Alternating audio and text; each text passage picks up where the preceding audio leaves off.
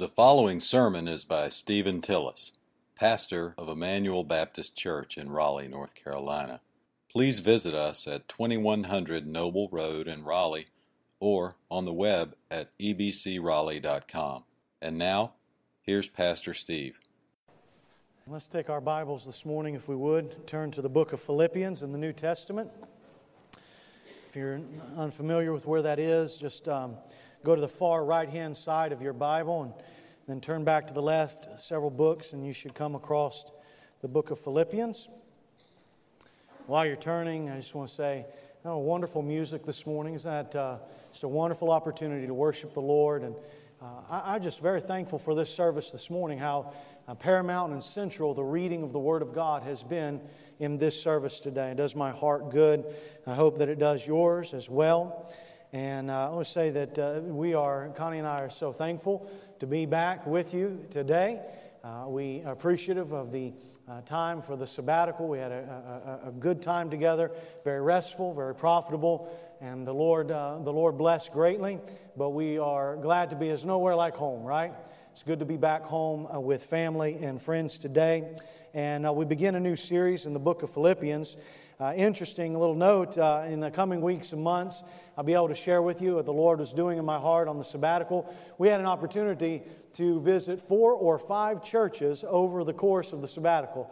And uh, on your time of vacation, maybe you don't go to a bunch of churches, but you know, I guess when you're a preacher, that's what you do. You go to a bunch of churches. But you know, the crazy thing was, uh, we went to four different services, and one of the things that I took away from the sabbatical was this every time we heard preaching in all four of those churches, the average length of the sermon was 50 minutes. And I just, in my heart, I just rejoiced greatly because my average length is about 37 to 38 minutes. And I thought, you know what? Surely our church would want me to incorporate what I learned on the sabbatical and bring that back here. And so y'all hold on tight. We'll get out about 1.30. And uh, no, I'm just messing with you. I'm just messing with you. We won't, we won't be that long today. Next week is a different story, but not today.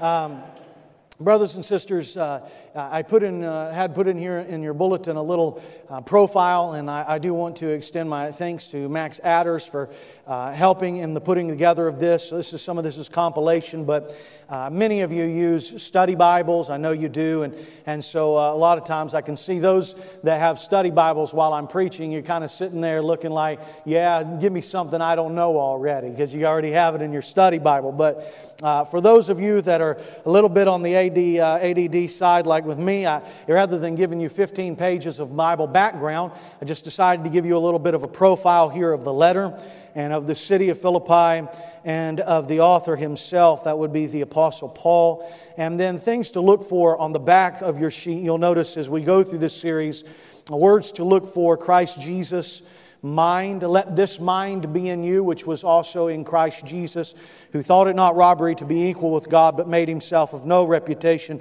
took upon him the form of a servant, became obedient unto death, even the death of the cross. And so, I want to look for um, words like mind, and then the word joy, all right, the word joy or rejoice, and the word fellowship, the word gospel, and then the phrase the day of Christ. And so, that first, uh, uh, today, even in today's sermon, Christ Jesus, you'll notice the repetition of that. And then next week, we'll cover verses 3 through 11. And so you'll see some of those abounding.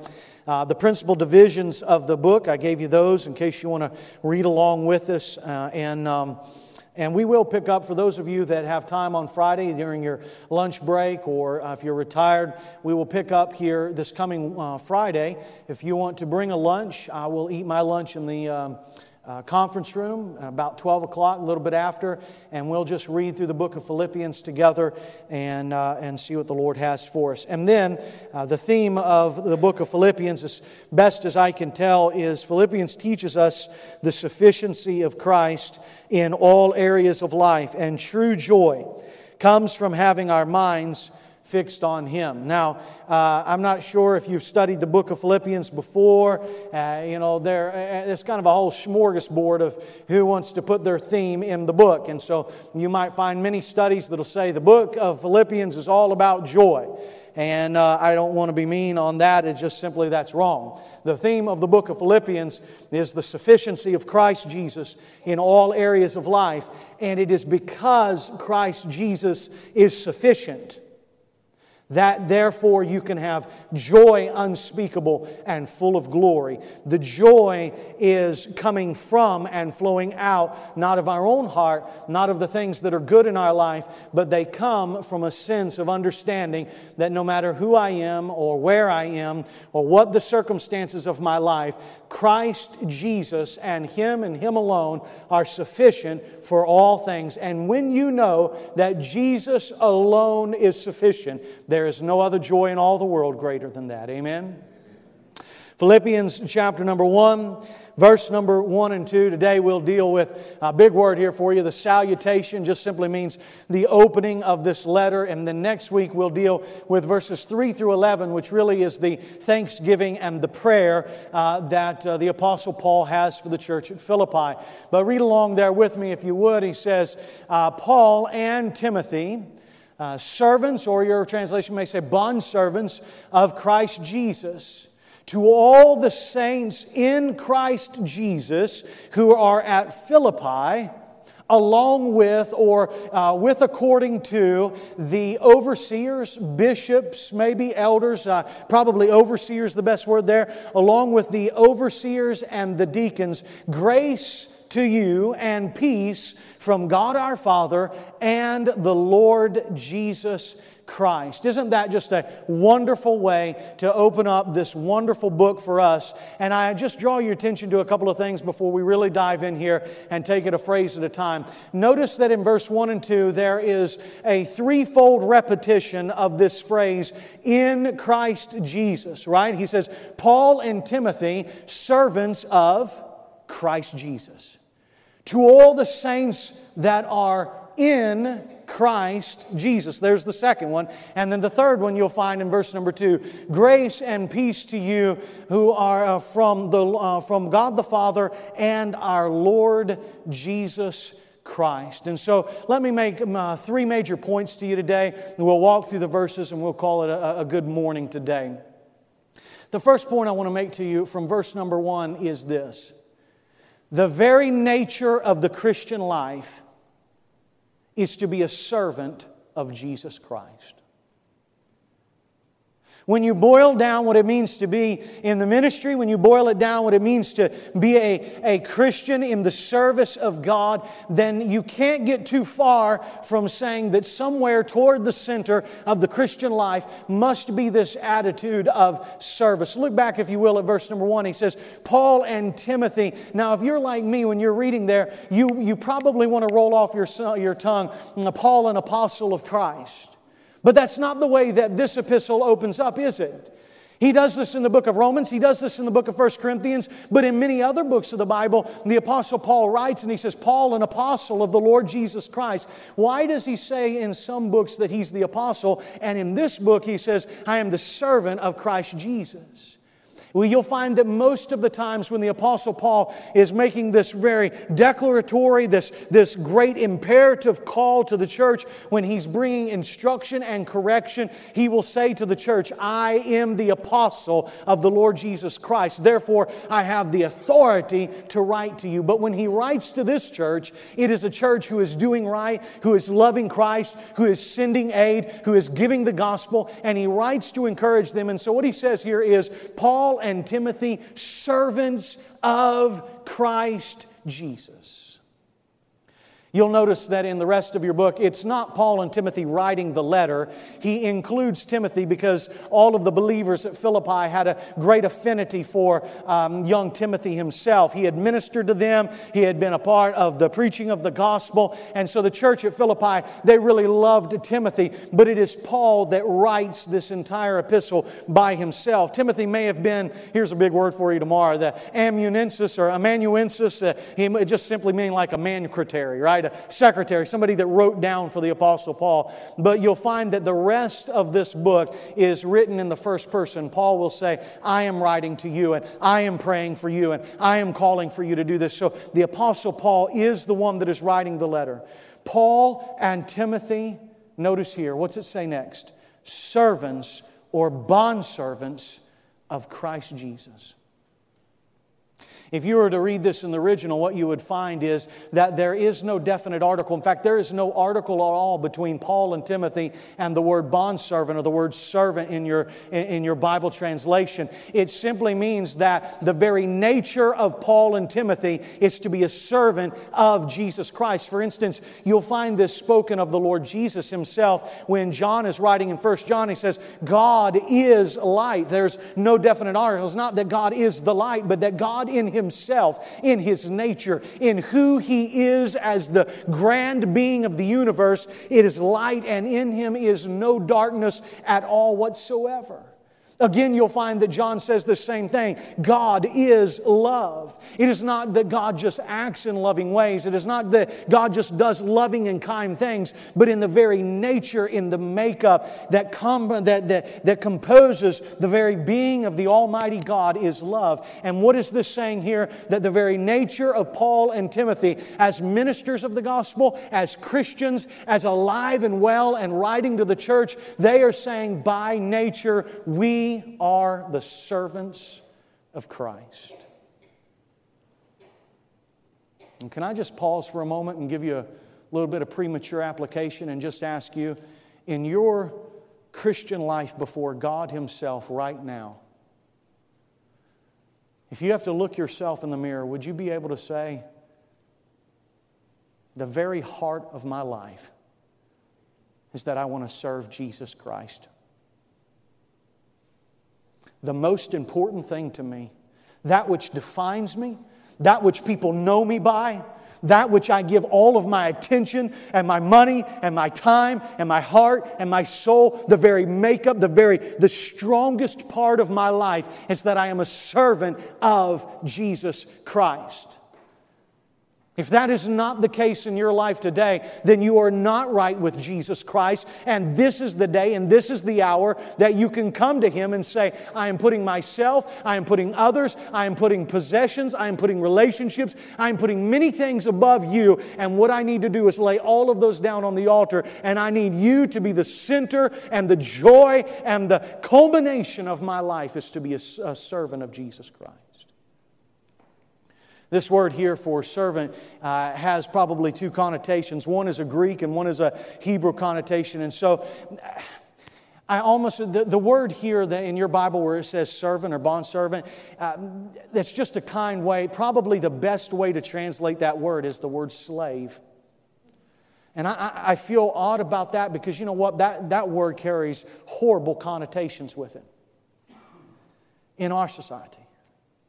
But if you were to go back to when this scripture was being read and, and written, you'd understand that what they mean here by servant or slave is not forced slavery,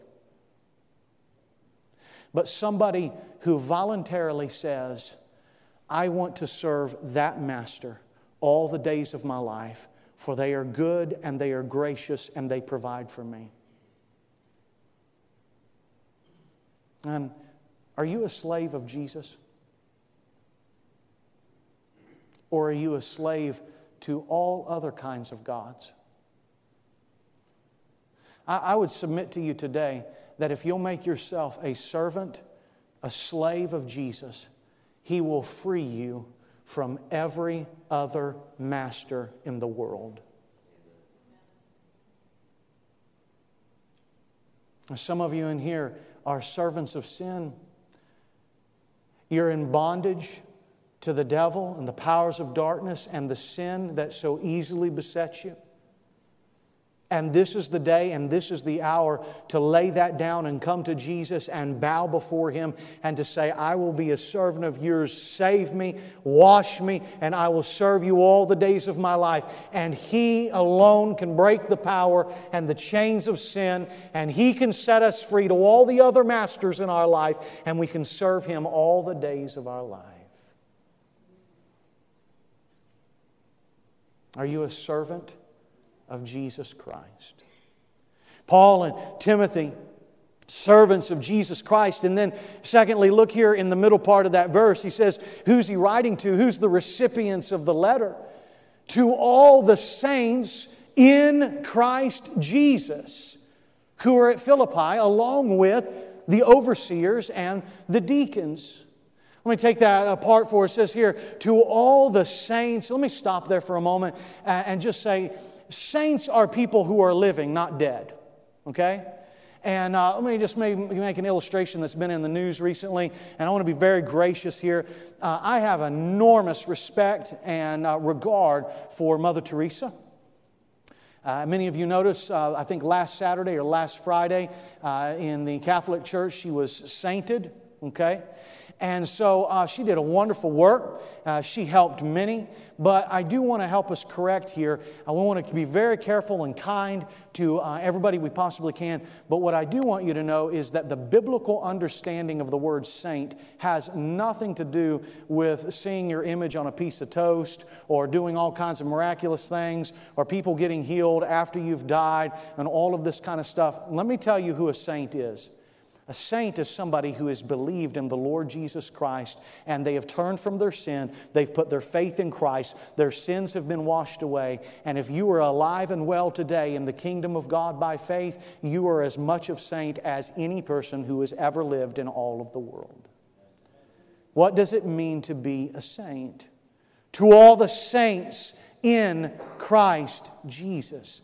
The word there for saint is very much uh, similar in, in nature to the very word that we would get the word holy from. It has a connotation of meaning to be separate, to be set apart. And I just want to take a moment to stress to us that our service needs to be in Christ, but our separation needs to be in Christ. And I know that is unpopular even in Baptistic and evangelical circles to preach anymore, but I want to just take this apart and take a moment. I'm not a legalist. I'm not trying trying to hold anything over anybody's head. I'm not telling you what to see and where to go and what you can listen to. But for heaven's sakes, the Bible does teach that there is a difference between believing Christians and the world. And if your life doesn't show a difference between you and the world, something in there is wrong.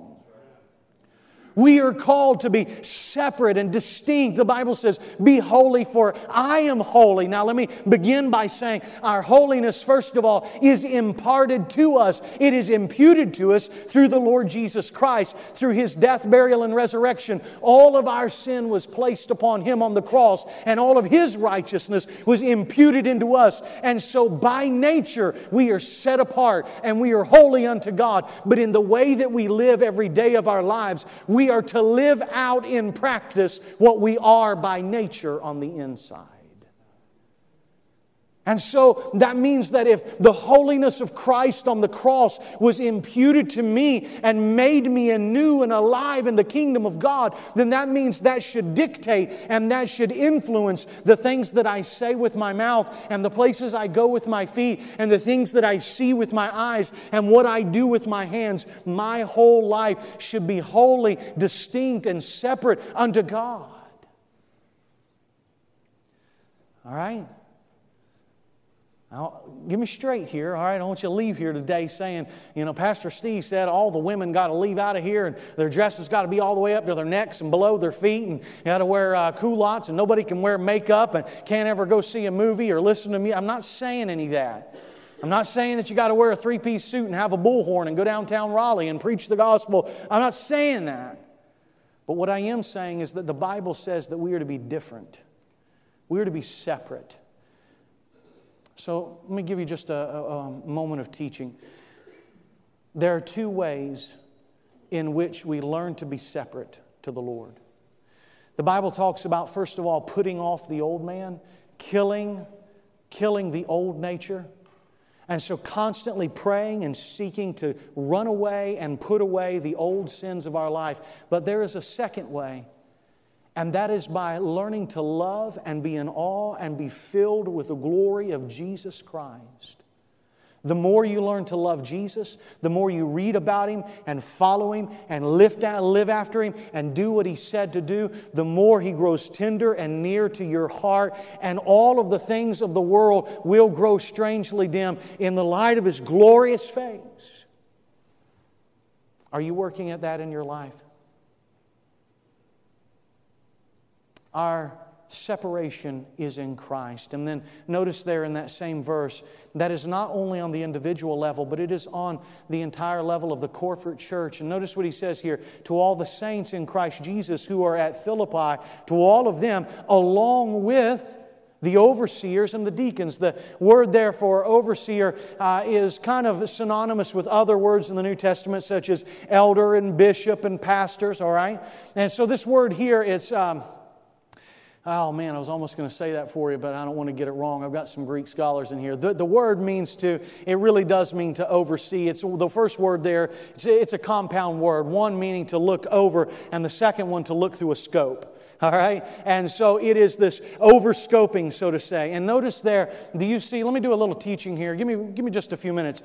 And notice that there is order within the church of God here to all the saints and then to these offices, to the overseers and to the deacons. All right? And these overseers, notice that that is plural. And you'll find that to be the case in almost every reference in the New Testament that it's not the pastor of the church, but the pastors. Oh boy. We got a long way to go, don't we? It's not the pastor, but it's the pastors, the elders, plural, the overseers, plural. These, uh, these would be a group of men who would give spiritual uh, guidance and oversight to the church. They, uh, they, they lead and guide uh, in these ways. They do the, the counseling, they do the ministering, they do the teaching. Uh, they are really taking care of the spiritual arm of the church. And at the same time, you have this other office of this, these deacons who were, the word here is for servant, but it's not the same as in verse number one, where it says Paul and Timothy, servants of Christ Jesus. It is a different word for the word servant. It means a service for the people of God. And so you have this group of men that take care of the physical needs. They help the widows and the orphans and those who are poor and those who are needy. They take care of the physical nature of the church and the buildings and the finances. And then this second arm, this physical arm of the church. And so you have the uh, spiritual arm and the physical arm of the church that are taken care of together. Doesn't this remind you of Acts chapter number six? Where the Bible says that when the early church gathered together, there were some of the, uh, some of the widows who were being neglected. And what did, uh, what did they do? Instead of the apostles uh, serving those tables, the Bible says that we must give ourselves to, the, uh, to prayer, to the ministry of prayer and the word. And it said, Look you out among seven men filled with the Holy Spirit that they might take care of the physical needs of the people as we move forward in the life of our church, be well for us to think through how we organize and how best our church can look and act and mimic the teaching of the New Testament. Our service is in Christ. Our distinction, our separation is in Christ. To all the saints in Christ Jesus who are at Philippi, along with the overseers and the deacons. Verse number two, and we'll finish with this for today. Grace to you and peace from God our Father and the Lord Jesus Christ. Grace to you and peace this, don't look over this when you're reading these epistles. This is a very common, uh, a very common greeting for the Apostle Paul to say grace and peace. And when he writes to the pastorals, when he writes to Timothy and to Titus, because uh, he knows that he's dealing, they're, they're going to be dealing with people who are difficult within the church, he adds in their mercy, grace, mercy, and peace be to you. But in this passage, he says, grace, uh, grace and peace be to you. Don't just look over that. Let me give you a few reasons why.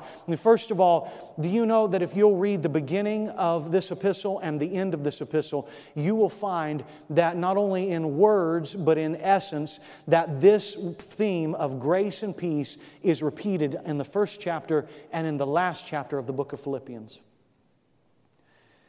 Also, grace and peace in Galatians and Ephesians and Colossians begins the book and ends the book.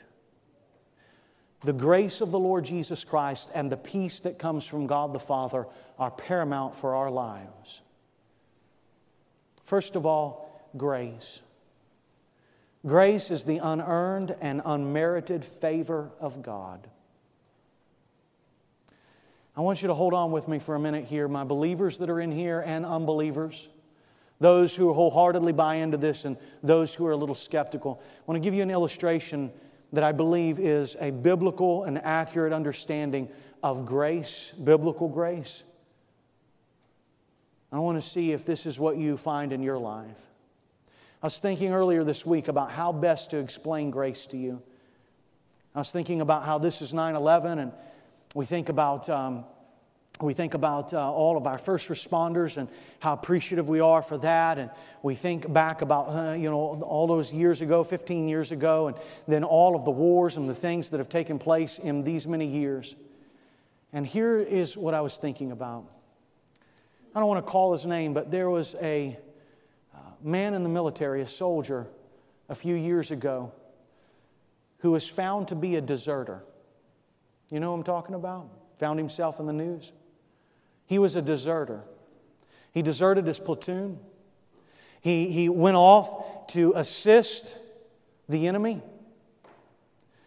Time and money and effort and blood was spilt to go and retrieve him and bring him back into this country.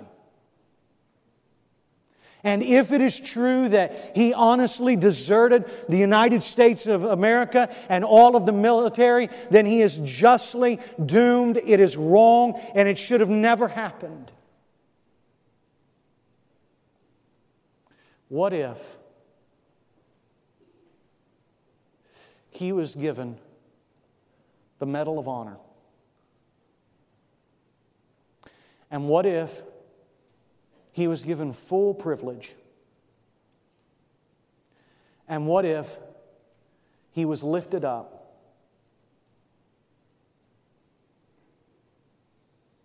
From that position to be esteemed and appreciated by the Commander in Chief of the United States of America.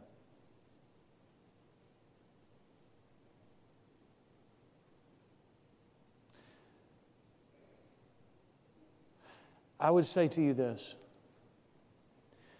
Grace is that every person in this room at one point or another in your life has been a deserter of God. The Bible calls us the enemy of God. Deep and dark, sinful in our soul. None of us are neutral. None of us are normal.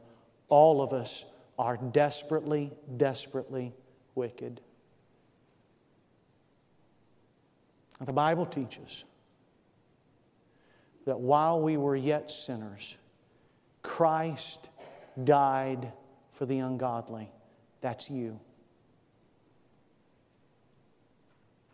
Not after, not before, but when Christ goes to the cross in the middle of all of your sin and all of your shame and all of our wickedness, in the middle of everything that we have done wrong, Christ died for our sin so that He might impart new life into us and that He might raise us up from the dead and set us upon that platform and show us as the trophies of His grace. That's what Ephesians 2 says.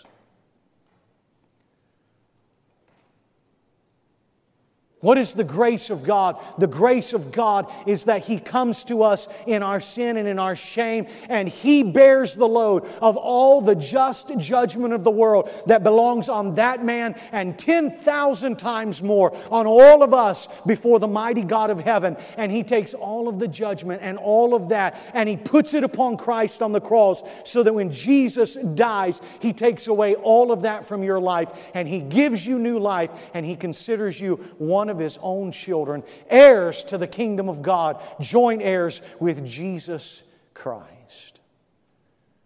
That's the good news of the gospel. No matter how bad you've been, no matter how unworthy you think you are on the inside, Jesus died for you. And He loves you. And if you'll lay down your weapons and your pride, and you'll ask Him to save you, and you give your whole life to Him, He'll wash away every sin you've ever committed or ever will commit. And He'll lift you up out of the dirt of life as a trophy of His grace. That's grace. And maybe you're in here today and you're wrestling with that illustration that I just gave you. That'd probably be a good thing for you to wrestle with. You shouldn't just come to every sermon and go, mm hmm, mm hmm, mm hmm. I want you to think about that. I want you to wrestle in your heart with that. Because there is, there is something there to justice, and there should be a penalty, and that something should be paid. The man did wrong. He deserted all of this death, and mayhem had to happen for him. And all I want to say to you is all of the penalty has been paid in Christ Jesus for you and for me. I was I'll just give you, Connie and I were driving down the road. I was talking to her uh, just about things in the Bible, and, and uh, she was being sweet to me, saying, mm hmm, mm hmm, mm hmm. we, we get it so wrong, right? I was. I, I don't want to burst your bubble about stories in the Bible, but you know, when you hear stories about David and Goliath, and, and you hear people kind of teach it and sing about it, and we need to be like David, and we, we can defeat Goliath with the help of God. That's not the point of the story. The author is writing the point of the story in the Old Testament to tell you you're Israel, you're the coward, you're the one sitting on the side of the hill that has no hope, and you're helpless, and the enemy is stronger than you'll ever be, and you're cowardly and sinful, and all of your trust needs to go into one man who alone can make, uh, make us right Jesus. Every time you read the stories of the Bible, understand, find the worst party in the story, it's you. And God comes to save us in Christ. See that? Our service is in Christ. Our separation is in Christ. Our salvation. What's the origin? Look, verse number two. Grace to you and peace. Where's the origin of the grace and the peace? From God our Father and the Lord Jesus Christ.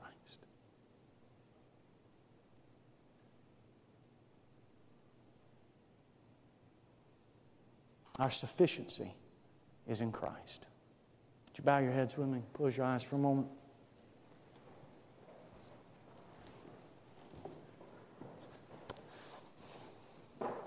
Our sufficiency is in Christ. In, in just a minute, I just want you can just pray right where you are, kind of heads bowed, eyes closed, nobody looking around. That's what I want to do today. Just take a moment and pray silently. If you're here and you're a believer, you know Jesus, uh, would you ask Him, does He have your full heart of service? Are you completely dedicated to serving the Lord Jesus Christ? Are there areas of your life that you, you need to be separate and holy? That you need to kill off the old and fall in love with Christ again? Maybe there'd be somebody here today who say, you know what? I know I'm a sinner. I feel in my heart that I, I am away from God. I am not a believer in Him, but I want to be.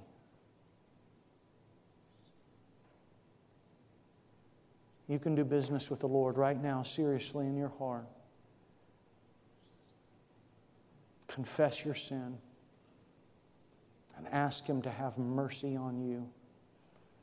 And if you do that from a humble and a sincere heart, He will save you.